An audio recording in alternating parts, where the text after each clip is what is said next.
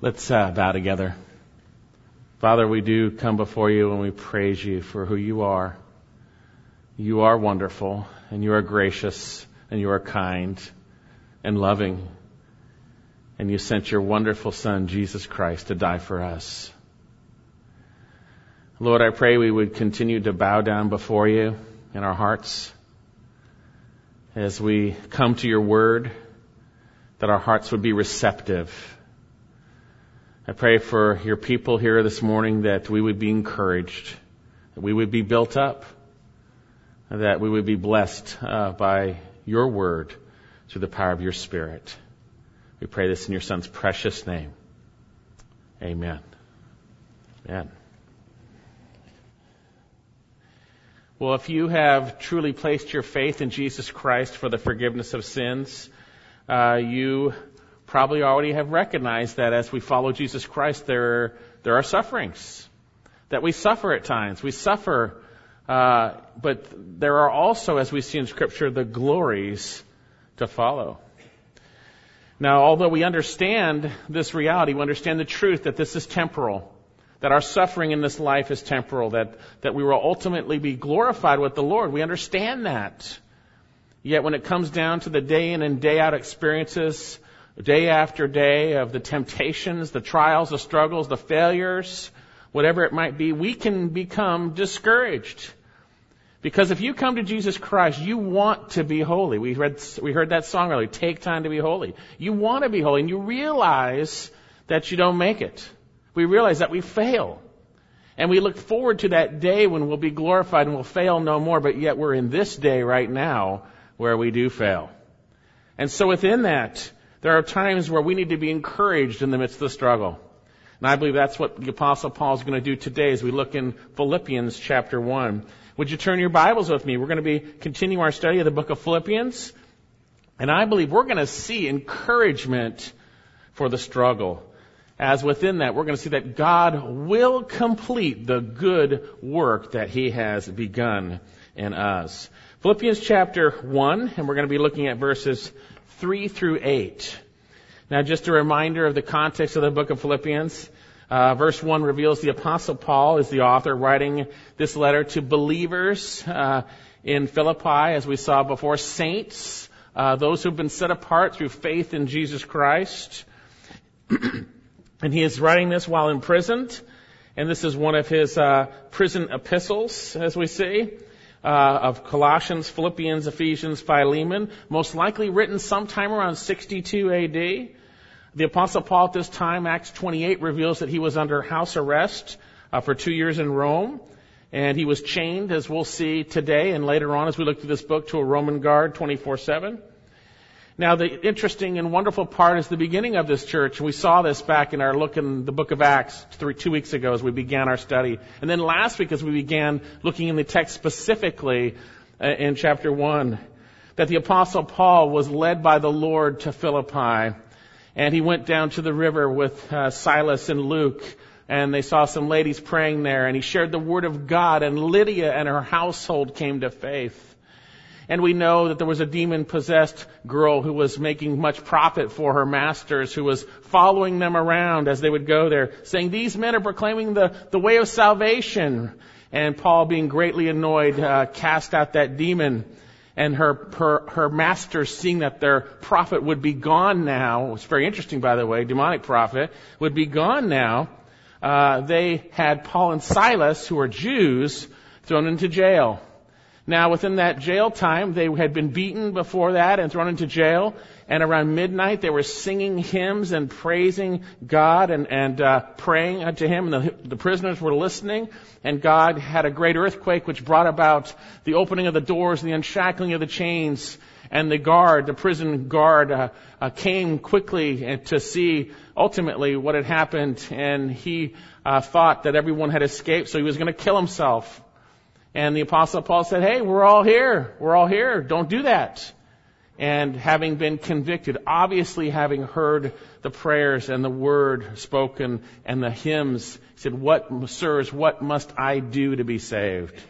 And the apostle Paul said, believe in the Lord Jesus Christ and thou shalt be saved. And then it says they shared the word with them. And we know that the Philippian jailer and his household came to faith, and thus we have the nucleus of the Philippian church. Now the apostle Paul was very close to them, and we see that, and we're going to see that today. We're going to see that today. And uh, they were not only he was not, not only close to them, but they were close to him. Now, along with that, we're going to see that the apostle Paul uh, had been supported by them. We see it later on in chapter 4. We see it uh, mentioned in 2 Corinthians uh, uh, chapter 11. The Apostle Paul had been supported by uh, this church. They loved him greatly, and they had given their offering, in a sense, to the Lord to support the Apostle Paul. We'll see that in chapter 4. Paul was very close to them. They cared very dearly for him. Now, the time of this writing is sometime around 62, maybe early 63 AD. And I think in the book here we have a few reasons why the apostle Paul brought forth this letter.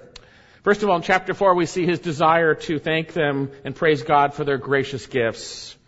And then certainly we also see in chapter 4 there was a disagreement between some women, Euodia and Syntyche, of such magnitude the apostle Paul uh, is calling for people to come alongside these two women who shared uh, in the struggle of the gospel. And then in chapter 3, he certainly wanted to remind them again, he considered it right uh, concerning those uh, who would, false teachers who would come in and, and, uh, and twist and pervert the Word of God.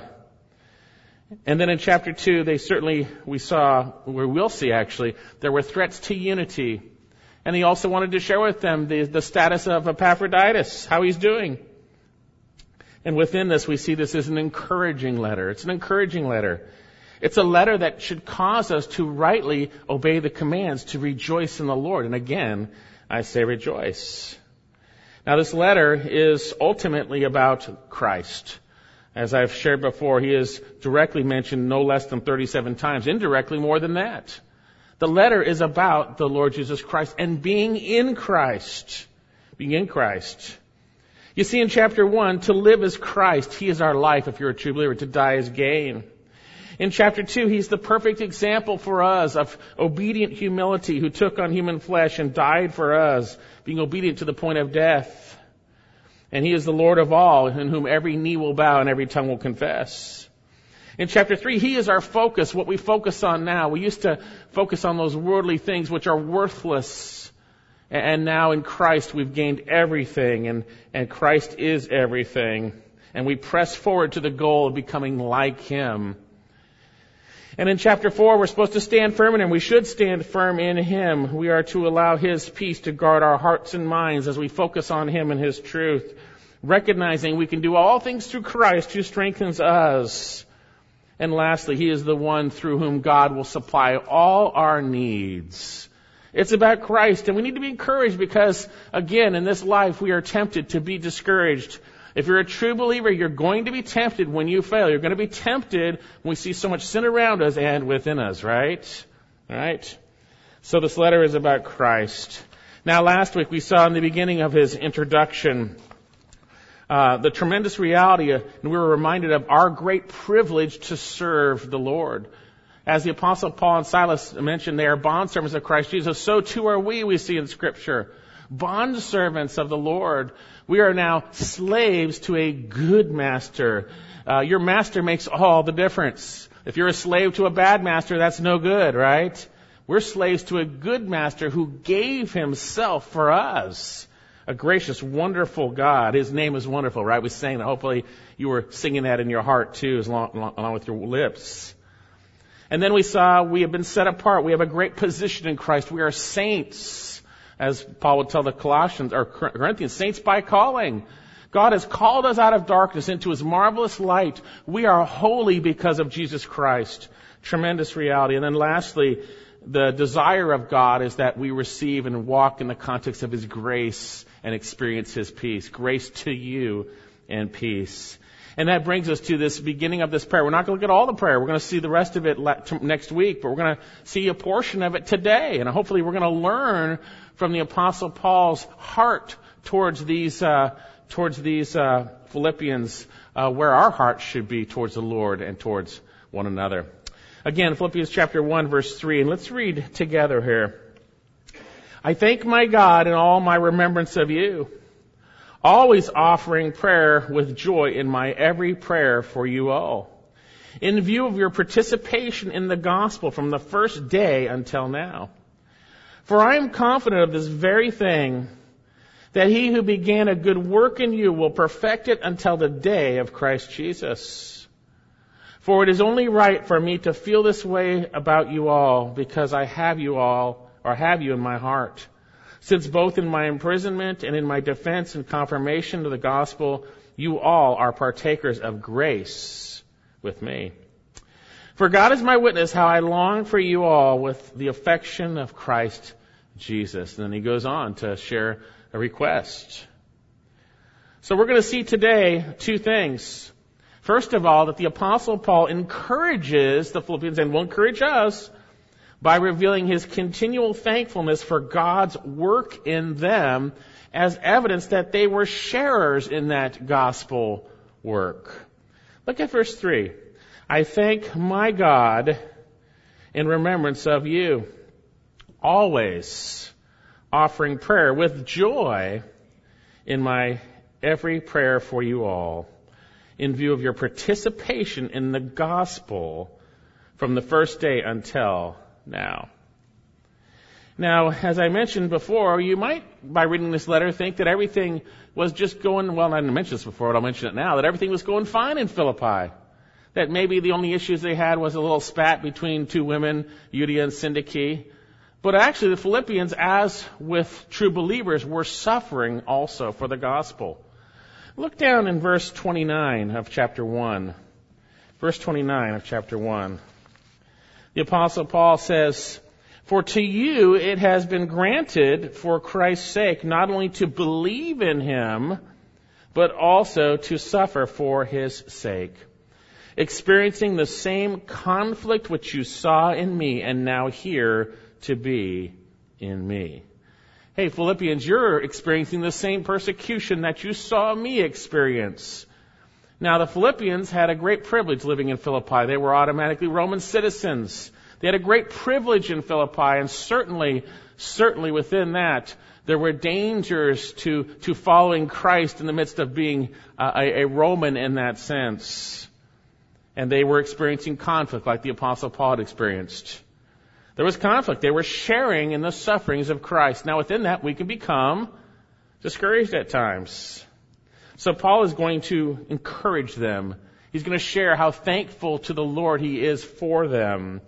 Look at verse 3. I thank my God in all my remembrance of you. He is brought to continual thankfulness to his God. It's a personal relationship, by the way. I thank my God in all my remembrance. When I think of you, I'm thankful. When I think of you, I'm thankful to the Lord. Isn't that wonderful? There should be believers in our lives where we think about them, we just become thankful to the Lord, right? We're thankful because of, as we'll see, what God is doing in their lives. He says here, always offering prayer with joy in my every prayer for you all. Now we know the apostle Paul was in chains right now. He was in chains. And he says, I thank my God. When I, when I think of you, I thank my God for you. Isn't that wonderful? Wonderful thought. The very thought of this church brings Paul before God in thankfulness. And by the way, prayer is the sphere in which genuine thankfulness is manifest. He thanks God, my God in all my remembrance of you, thankful. Now we know Paul had an ongoing heart of prayer and thankfulness.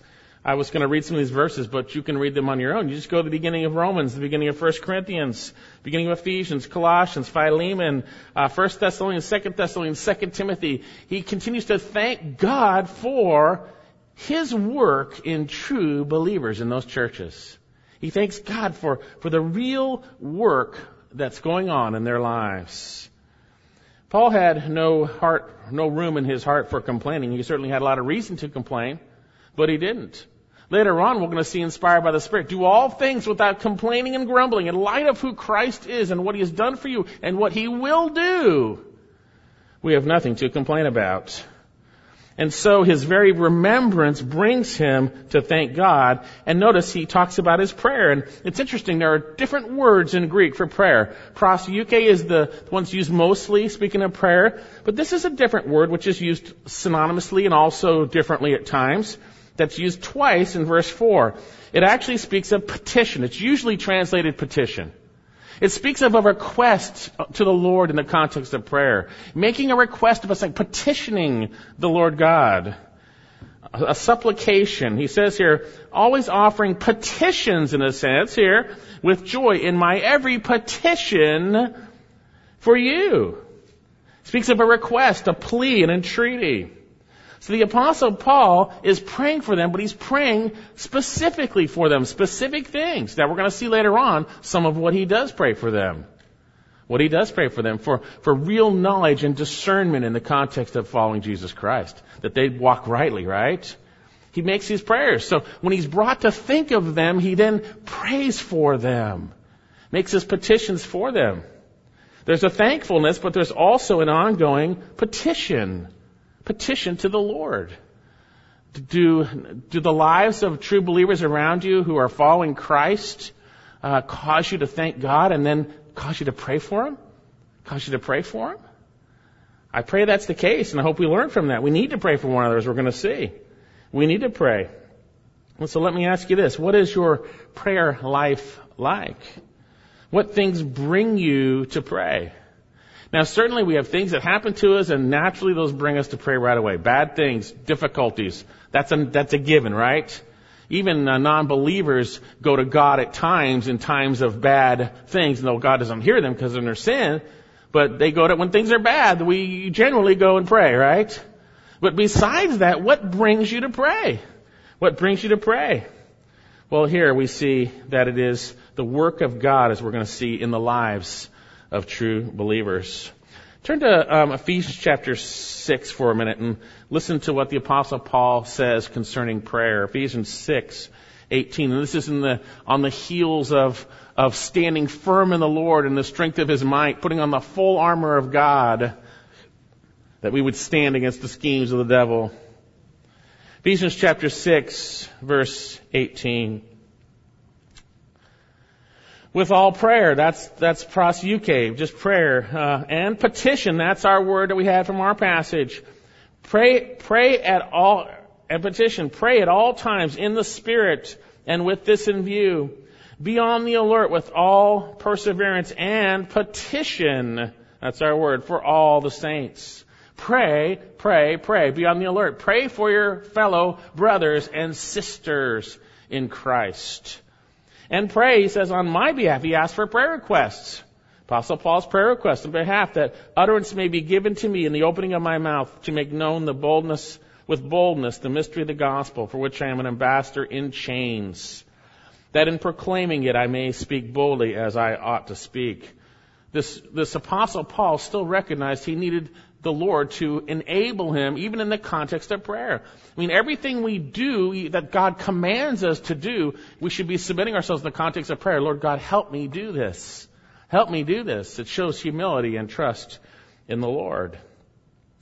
So then Paul is thankful and makes entreaties to God on behalf of the Philippians eh, when they come to remembrance. And again, do we pray for one another that way? We need to. We should. We should learn from this. Should learn from this. Now notice as we look at this passage here, there's something else. It's, there's a context in which this brings about in this prayer. I thank my God, back in chapter 1 verse 3, in all my remembrance of you, always offering petitions or prayer with joy. With joy. Boy, sometimes we can offer a lot of prayers, but there's not much joy there, right? There's not much joy. We're praying, praying, praying, but there's no joy, right? No joy in every prayer for you all. This little phrase, with joy. With joy. You could actually translate this sentence here, always in every prayer of mine on behalf of you all, with joy, continually making the supplication. Continually making the petition. With joy, continually praying.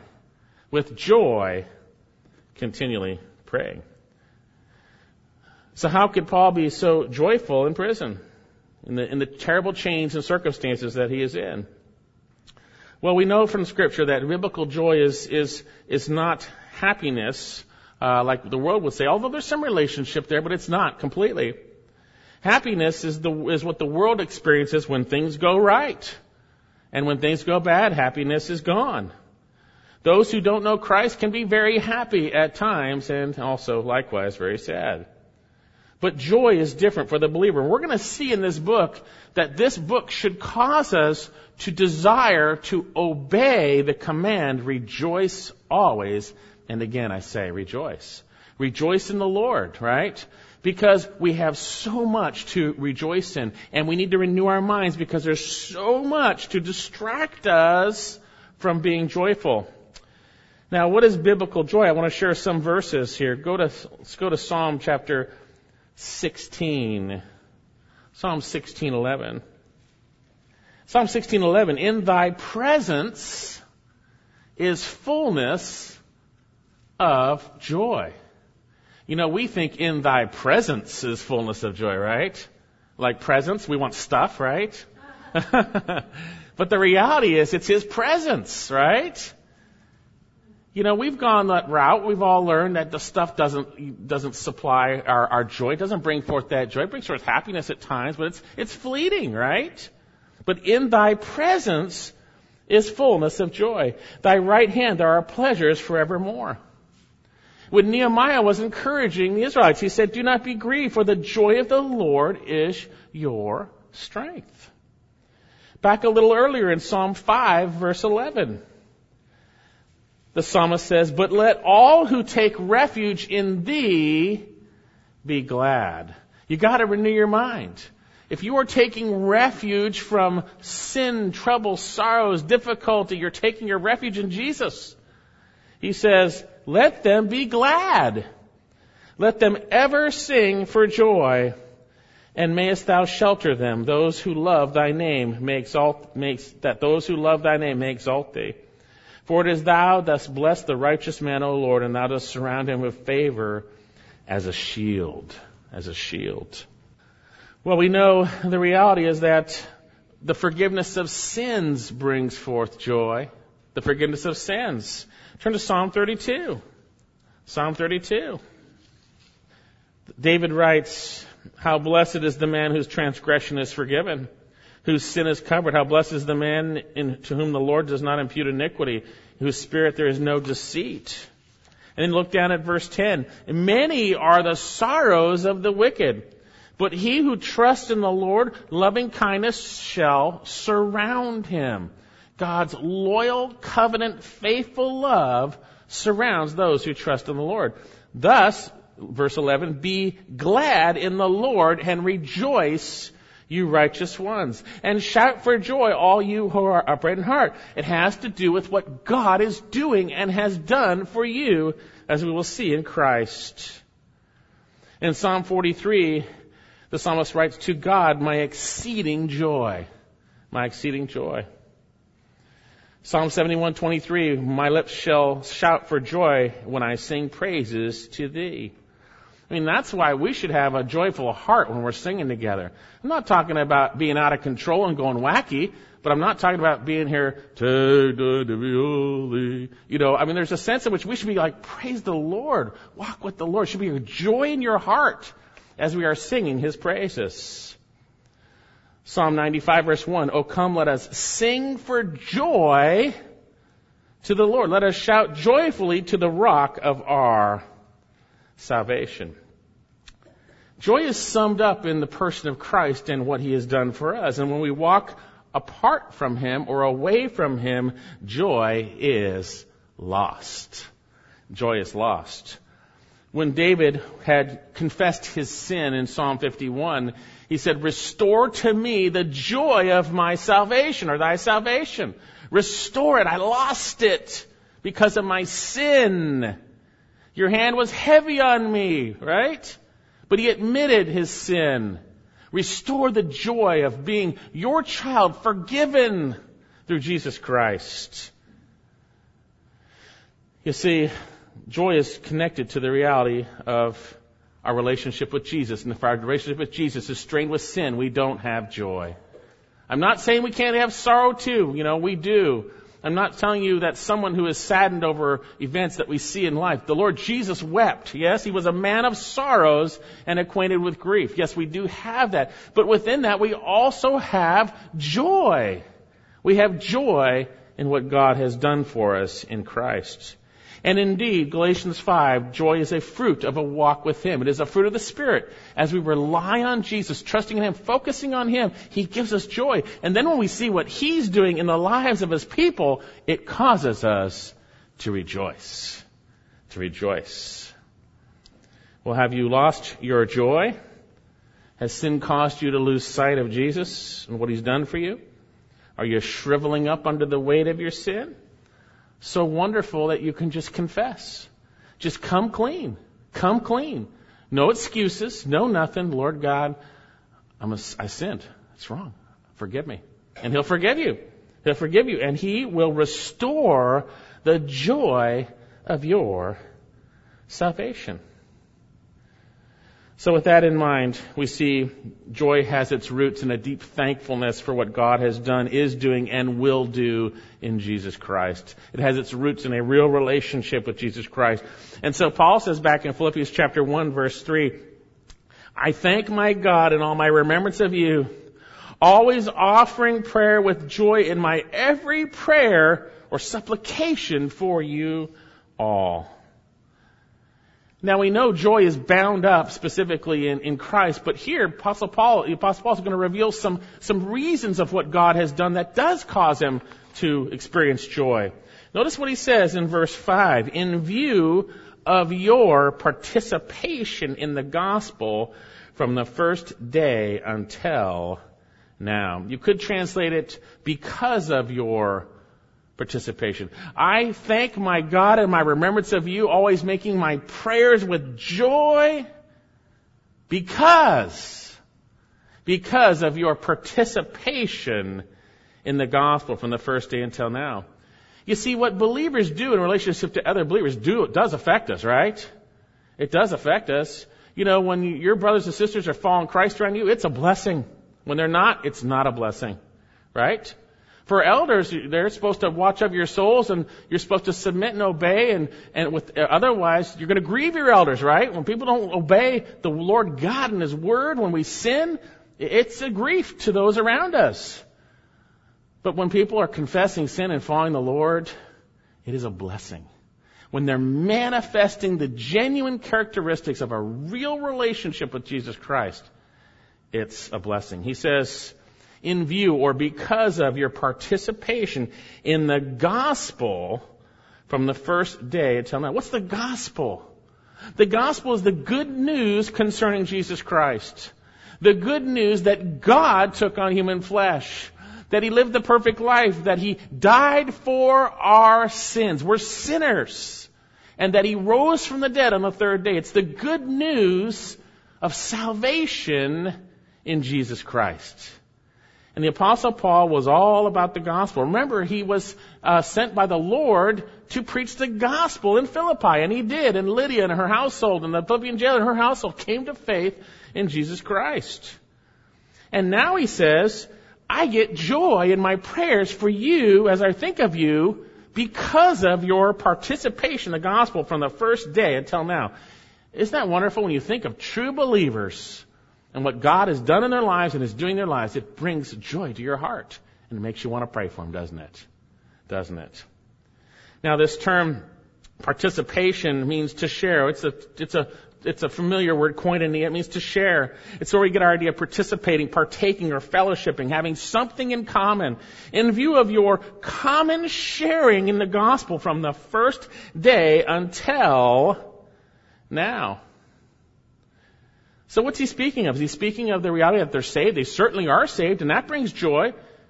And they're certainly continuing to be saved from the first day until now. That's true, right? But is that what he's saying? I don't think he's saying that here because this participation seems to point to something that happened on the first day that they participated in and continue to participate in until this, this day.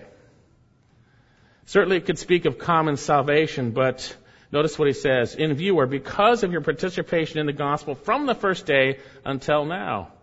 It's an ongoing participation in the gospel. Well, many, uh, so what's he saying here? Many expositors agree that Paul is speaking of their care and financial aid of him in the ministry, their prayers, their care for him, the, how they participated in their gospel calling, in a sense, supporting it from day one. And I think the context in this book will, will reveal that's what he's talking about. They shared in the furtherance of the gospel from the first day. Well, why, why, why is Paul thankful? Remember chapter, uh, in chapter 16 of Acts, when Lydia came to faith? Turn there. Turn there. Chapter 16. You know, if someone truly comes to faith, they're to be changed. They're going to want to support, in a sense, and love true believers around them. They're going to want the gospel to go out. Acts chapter 16 verse 14, and a certain woman named Lydia from the city of Thyatira was a seller of purple, purple fabrics, a worshiper of God, and was listening. And the Lord opened her heart to respond to the things spoken by Paul. And when she and her household had been baptized, she urged us saying, if you have judged me to be faithful to the Lord, wow, that's pretty, pretty bold. It's only been a couple days, maybe weeks, whatever. If you've judged me to be faithful, a true believer, following the Lord, come into my house and stay. Actually, as initially, come into my house and stay. And she prevailed upon us. As initially. She was gracious in sharing in the ministry by letting them stay there.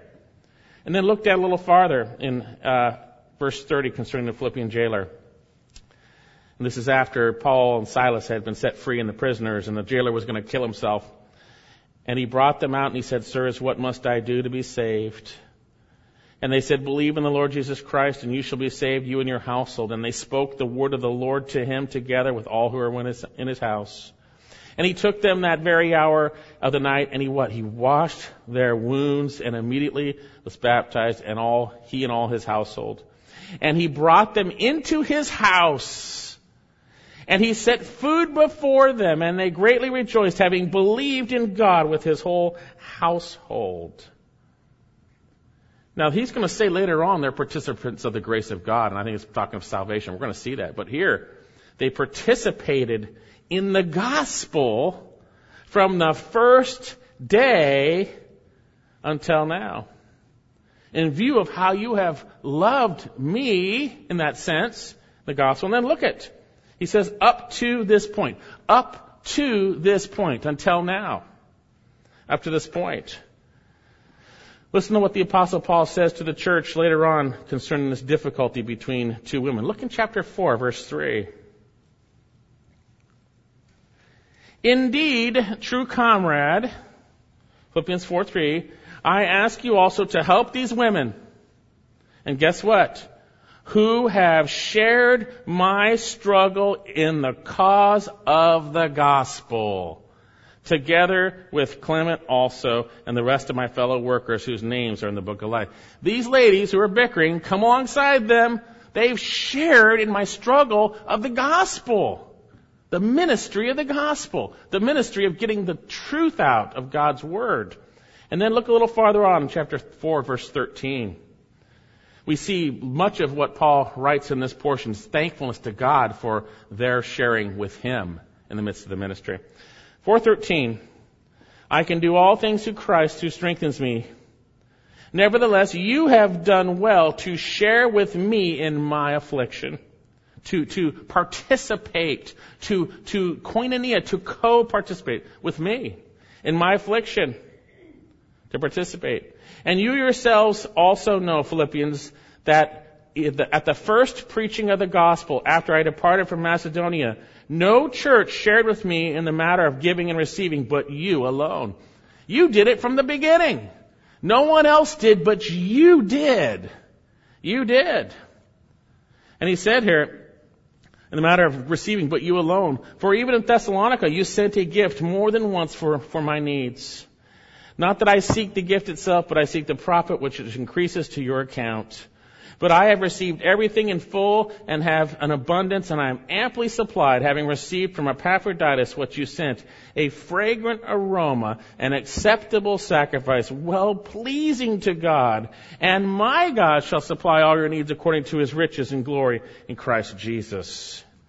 It is thought by most who study this that that's what he's speaking of, and I believe it's the same thing. In view of your participation in the gospel, from the first day until now, I get joy. And it makes me pray for you in the context of joy. It makes me pray for you. We see that the furtherance of the gospel is not merely just the preaching. You know, there are those to call to bring forth the word of God. But there is those who support it in the midst of the context here, and we see the church supporting him. And Paul praises God for the work through these Philippians later on, and I believe here. They participated in housing, serving, and giving of their finances. We see even in uh, 2 Corinthians that the Macedonians, that's where Philippi is, they were poor. They were poor, and they had given out of their abundance uh, for the Jews who were in need. And they had taken care of Paul, and he was amply supplied. Amply supplied. I thank my God in remembrance of you, always offering prayer with joy in my every prayer for you all, in view or because of your participation in the gospel from the first day until now. Folks, sometimes it seems what you are doing for Christ is insignificant. Sometimes we can get our eyes pulled off on our struggles. We think what God has us doing is insignificant. I'm not preaching the gospel. I'm not preaching from the pulpit. I'm not doing these things. If God is having you support the work of the ministry, which you should be, in some way, shape, or form through serving, giving, whatever it is, you're participating in it. You're participating in it. So if that's the case, if you are participating in the work of the gospel, be encouraged. Be encouraged. Now, if someone was to think about your life, would they see you as participating? Would they be brought joy I think of this person and it brings me joy for how they are part of the ministry of the word going out. Would someone say that about you? Would someone say that about you? Are you faithfully serving Christ? If you are, be encouraged. Your labor is not in vain. Your labor is not in vain. 1 Corinthians 15, turn there for a second. The Philippian church was supporting the Apostle Paul graciously and had done so from day one till now. They cared for him. They sent Epaphroditus. We're going to see the guy almost died. He almost died bringing a gift for Paul. They cared about him. 1 Corinthians chapter 15, verse 56. The sting of death is sin, and the power of sin is the law, but thanks be to God who gives us the victory through our Lord Jesus Christ. Amen. We have victory over sin and death. And because of that, notice what he says. Therefore, my beloved brethren, be steadfast, immovable, always doing your own thing every day. Right? no. Always abounding in the work of the Lord knowing that your toil is not in vain in the Lord. Your toil is not in vain. It's not in vain. Are you serving Christ with your life, your money, whatever it might be? Serving Him with everything you have wholeheartedly? Be encouraged. Your toil is not in vain. So then, I believe Paul, first of all, encourages these Philippians by revealing his continual thankfulness for God's work in them because they are co-sharers are participants in the gospel work. And if you are serving and, and giving in that context with a right heart as God leads you, you are a co-participant in the work of the Lord Jesus Christ. And so he's thankful. And I believe they should, they should, they were encouraged, and I believe we should be encouraged if that's our case. Well, notice secondly, he also reveals a tremendous reality concerning his absolute confidence about the future. Not only are they, are they a blessing to him from the first day until now, the future is bright, as we're going to see, gloriously bright. Because God will complete the work he began in them, because they are co-sharers of the grace of God. Now that gets into the reality of God's grace. I thank my God in all my remembrance of you, offering, always offering prayer with joy in my every prayer for you all in view of your participation in the gospel from this, from this first day until now. For I am confident, and by the way, just a note there, you know, when someone says they're saved and there's no fruit, it doesn't cause you to thank God for them, right? When you see that fruit, you're thankful, and Paul did. And notice he says here, for I am confident of this very thing, that he who began a good work in you will perfect it until the day of Christ Jesus. For it is only right for me to feel this way about you all because I have you in my heart, since both in my imprisonment and the defense and confirmation of the gospel, you all are partakers of grace with me. For God is my witness how I long for you all with the affection of Christ Jesus. Here we come to a very familiar and, and oft quoted verse, often quoted verse. For I am confident of this very thing, that he who began a good work in you will perfect it until the day of Christ Jesus. Now before we look at this portion here, we need to see its relationship to what was just spoken of. Now in this version we have a for, which speaks of an explanation. But in the original language, this, this phrase for I am confident is really one participle. What does that mean? Some versions translate it this way, and I actually think the New King James does a good job, and also the NIV, which is not always the best. The NASB probably missed it here in a sense. You could translate this literally in verse 6, having been confident, and it's a perfect tense in the past, and I still am confident. Having been absolutely confident in the past, done deal, I still am confident. I still am confident. So you start a, a, a, sentence with having something, right? Or, or running, or whatever it might be. It's connected to what was spoken earlier. What was spoken earlier. So here he says basically, I thank my God in all my remembrance of you, having been fully confident in the past and still confident today of this very thing. Confident of this very thing. The term confident means being convinced, fully convinced, absolutely sure. Absolutely sure. Well, what is Paul absolutely sure of? What was he sure of in that perfect tense in Greek? Completed action in the past with results continuing in the present. What was he perfectly sure of in the past that still he is perfectly sure of? That he who began a good work in you will perfect it until the day of Christ Jesus. What a wonderful statement that we need to be reminded of. And they needed it and we need it, or it wouldn't be written here.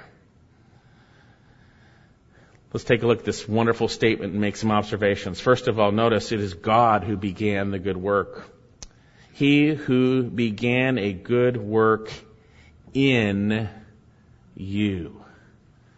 The work of salvation is not on the outside, it is on the inside. Our souls are saved first, we are redeemed, and later on our bodies will be glorified. He who began, it's not done.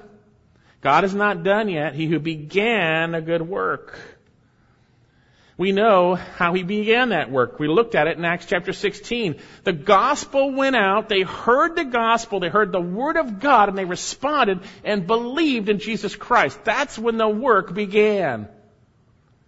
You see, the gospel is the power of God unto salvation. And the gospel is God's work alone. It's not man's work. There's nothing you can do to be saved. For by grace you have been saved through faith, and that not of yourselves is the gift of God, not of works, lest any man should boast. We know from the book of Titus that it is God who saves us. He who began a good work. He who began a good work in you. Salvation is a good work. It is supremely good from a supremely good God to take wretched sinners destined for hell, deserving of His wrath, which God has to pour out because He's just. And then God sent His only Son in place to die for us. And when you trust in Him, you are delivered from darkness into His marvelous light. You are forgiven your sins and you receive eternal life. It's a good work. It's a good work. But it's only begun. It's only begun. And we need to be encouraged because we live in this duality of the dead man, the old flesh, and the redeemed man, right, on the inside, man or woman. It's done in you, the good work in you. Has God begun a good work in you? It can happen today. The good work can begin today. And it has a glorious end. A glorious end. But notice, not only is the beginning of salvation supremely important, the beginning of salvation leads to its ultimate, absolute completion. The good work that God has began in you, God will complete. For I am confident of this very thing, or literally, having been and still confident in this very thing, that he who began a good work in you will perfect it until the day of Christ Jesus. He's going to perfect it or complete it. The term perfect speaks of completing successfully, bringing to an end, finishing, finishing. These incredible encouraging words because we can be discouraged when we fail. Very discouraged. The apostle Paul summed up the reality of the battle with his flesh which he couldn't overcome on his own. He needed someone to set him free. Who will set me free from this body of death? Thanks be to God through Jesus Christ our Lord. He said, I do the things I, I, I don't want to do. We know that, right? We want to be holy. We want to do the right thing, but we fail. We do the things we don't want to do. And he says, thanks be to God through Jesus Christ our Lord, right? You see, Jesus Christ set us free. And then Romans 8 after Romans 7 is a discourse on glory. First of all, there's no condemnation for those who are in Christ Jesus. And then the wonderful reality of what is going to happen if indeed we are truly saved, thus suffering with Him. Turn to Romans chapter 8. Romans chapter 8. You see, we've been saved in Jesus Christ. The work has begun, but it's not complete yet. It's not complete. It's not complete. And He's going to complete it. He's going to complete it. Romans chapter 8, verse uh, 16. I, I could read the whole chapter, but let me just read part of it. The Spirit Himself bears witness with our spirit that we are children of God. Amen. I believe He does that through the Word of God, by the way. And if children, heirs also, heirs of God, or God's heirs, right? Literally say it that way. And fellow or joint heirs with Christ, if indeed we suffer with Him in order that we may also be glorified with Him. For I consider that the sufferings of this present time are not worthy to be compared with the glory that is to be revealed to us. For the anxious longing of creation, the anxious longing of creation eagerly, waits eagerly for the revealing of the sons of God. For the creation was subjected to futility, not of its own will, but because of him who subjected it in hope. That the creation itself also will be set free from its slavery to corruption into the freedom of the glory of the children of God. For we know that the whole creation groans and suffers the pains of childbirth until now. And not only this, but we ourselves having the first fruits of the Spirit, even with we ourselves groan within ourselves, don't we? Right? Waiting eagerly for the adoption, our adoption as sons, the redemption of our body, right? For in hope we have been saved. But hope that is seen is not hope. For what does one also hope for what he sees? For why does one hope for, for why does one also hope for what he sees? But if we hope for what we do not see, with perseverance we wait eagerly for it. Our bodies have not been redeemed. We are still in these sinful, corrupted, dying bodies. But God's going to complete the work. We're going to be, as we're going to see, glorified. He's referring to the work that God began in the Philippians, and he says he will complete it until the day of Christ Jesus. What's this day of Christ Jesus? What is he speaking of here? Some say it's the day of the Lord, and, and I, I would, and many others would say it's probably not the day of the Lord. The day of the Lord is, is God's eschatological judgment upon sinners in which he purges and saves Israel. It's about judgment. It's about judgment. But this day of Christ Jesus specifically seems to relate to the completion of the salvation in the body of Christ. This day of Christ Jesus seems to relate to the finishing of the job. The finishing of the job. Folks, we see in scripture that when Christ comes for his bride, the church, when the body of Christ is taken to be with the Lord in the air, 1 Thessalonians chapter 4, at this point the body of Christ is given resurrection bodies and salvation is complete. When Jesus Christ comes for us, if we're still alive, or if he brings our souls with him, if we've been, if we've perished, then we're going to be glorified that day. In the day Christ Jesus. Tremendous, wonderful realities. We see in 1 Thessalonians chapter 4 that we should comfort one another with these words for what Christ is going to do. You can read that. 1 Corinthians chapter 15, turn there. The Lord is going to finish the work. What we struggle with will be no more. It'll be gone. It'll be gone. It'll be changed. 1 Corinthians 15:51 Behold, I tell you a mystery. We shall not all sleep, that speaks of physical death, but we shall all be changed. In a moment, in the twinkling of the eye, the last trumpet, for the trumpet will sound, the dead in Christ will be raised imperishable, and we shall be changed. For this perishable, which means corrupted, uh, destined for death in a sense, mortal, shall, must put on the imperishable, and this mortal must put on immortality.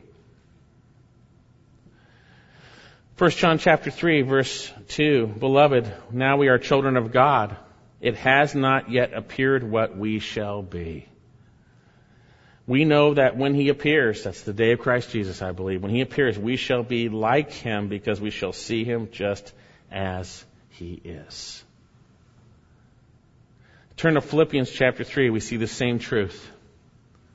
Our citizenship is not on this earth, although we have earthly citizenship. Our true citizenship is in heaven, where we eagerly await for something. We're awaiting this. We're awaiting the completion that God has promised. 1 Corinthians, or excuse me, Philippians chapter 3, verse 20. For our citizenship is in heaven, from which also we eagerly wait for a Savior, the Lord Jesus Christ. This is the completing of the work, by the way, who will transform the body of our humble state into conformity with the body of his glory, with the exertion of the power that he has even to subject all things to himself. The work of salvation, glorifying us, no more sin, no more sorrow, no more tears, will happen. Will happen. He's begun it. It's a good work. Now we're in the process right now of sanctification where He is teaching and training us to be more like His Son. He is setting us apart from sin. He is, He is making us more like His Son Jesus. But there will be the day when He absolutely completes it. Completes it. What a wonderful truth. He will complete the work that He began. Now, unfortunately, some people have used this verse to encourage people to continue on in sin because he'll complete the work, no big deal. But that's not the heart of uh, the Apostle Paul, inspired by the Spirit. Yes, he's going to complete it in true believers' lives. But that should motivate us to glory and to be more like Christ now, not to take his grace, take advantage of his grace. May we never do that. Romans chapter 6, what shall we say then? Are we to continue to sin that grace may increase? May it never be. May it never be. Never have that attitude. You see, we should be becoming more and more like Jesus Christ. And the fact that He will complete the work is a motivation to continue that process now. And there are eternal consequences for what we do in this life. There are. Turn to 2 Corinthians chapter 5. So yes, he will complete the work. We'll be glorified, but there is something glorious about the process of getting there. We have the privilege to serve him now and to, to bring forth eternal things that will honor and glorify him forever and bless us. Look at 2 Corinthians chapter 5 verse 9. Therefore, we have also our ambition as our ambition, whether at home or absent. Home is in our bodies or absent, that's with the Lord, to be pleasing to Him. For, here's why we need to be pleasing and have that desire, because something's going to happen. For we must all appear before the judgment seat of Christ, that each one may be recompensed or rewarded for his deeds in the body. That's now, according to what he has done, whether good or bad. Therefore, knowing the fear of the Lord, we persuade men. Turn back to 1 Corinthians chapter 3. The apostle Paul is, is trying to address the, the pride of the Corinthians. Basically, his main point will be that, uh, you know, we're nothing. And you think we are, but we're not. You even think you're elevating people in ministry. I'm of this person, I'm of that person. No, no, no, no, no. 1 Corinthians 3 verse 10. According to the grace of God which was given to me as a wide master builder, I laid a foundation, another is building upon it. But let each man be careful how he builds upon it. For no man can lay a foundation other than that one which is laid, which is Christ Jesus. Now, if anyone builds upon the foundation with gold, silver, precious stones, wood, hay, straw, 1 Corinthians um, 3.13, each man's work will become evident, for the day will show it because it will be revealed with fire. And the fire itself, the fire itself will test the quality of each man's work. If any man's work which he has built upon it, that's the foundation of Jesus Christ, by the way, remains, he shall receive a reward. If any man's work is burned up, he shall suffer loss, but he himself shall be saved, yet so as through fire. My point is getting back to our passage. Paul is absolutely confident that he's going to complete that work.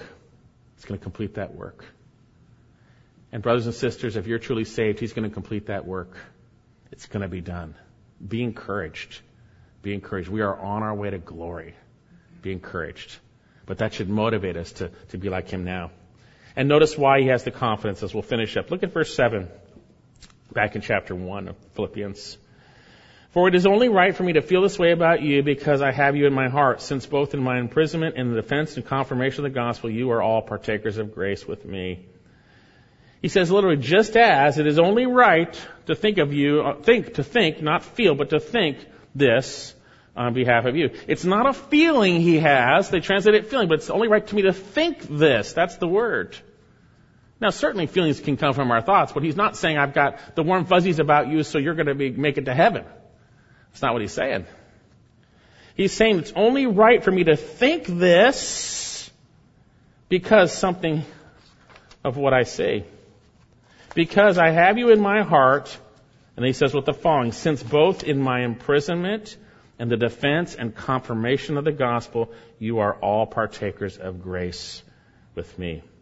Since my imprisonment, and then obviously that's for the gospel, in his defense, he had to lay a defense for the gospel, right?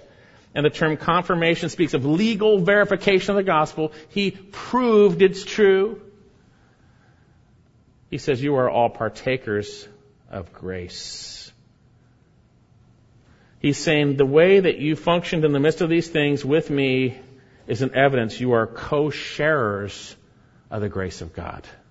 You partake it with me. The term here is sun koinonias, speaks of co-sharing.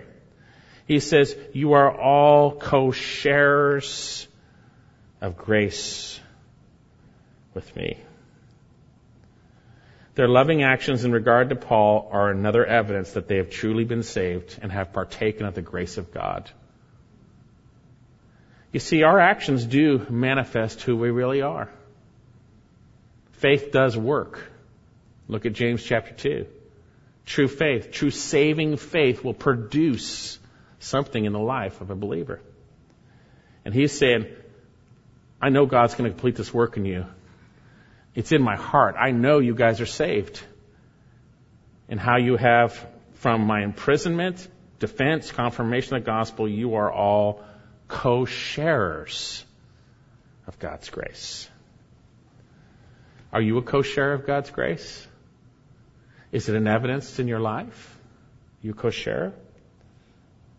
Notice he says here he has a godly affection that, that comes from the Lord here because of this truth. Verse 8, For God is my witness, how I long for you with the affection of Christ Jesus. He's going to explain, and he calls God to be his witness. This isn't flattery, it's the truth. God is my witness. How I long for you with the affection. The term affection speaks of bowels or internal organs, and it, speaks of just an internal heart affection. He says, God is my witness that I have an affection or the affection of Christ Jesus for you. I really love you guys. It's from Christ.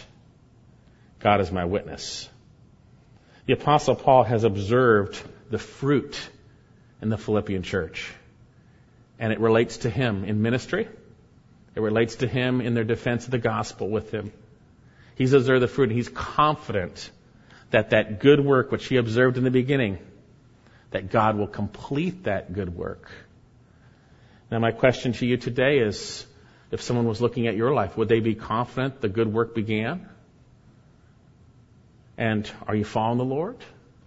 Is there evidence that that makes, would make one confident that you truly know Him, and thus that work will be completed. The Lord is gracious. If you truly come to faith in Jesus Christ, He has begun a good work in you. And brothers and sisters, He will complete it. He will complete it. We are on our way to glory. We are on our way to glory. And so as we fail, Yes, we should have a, a, a right attitude towards our failures, and we need to confess them.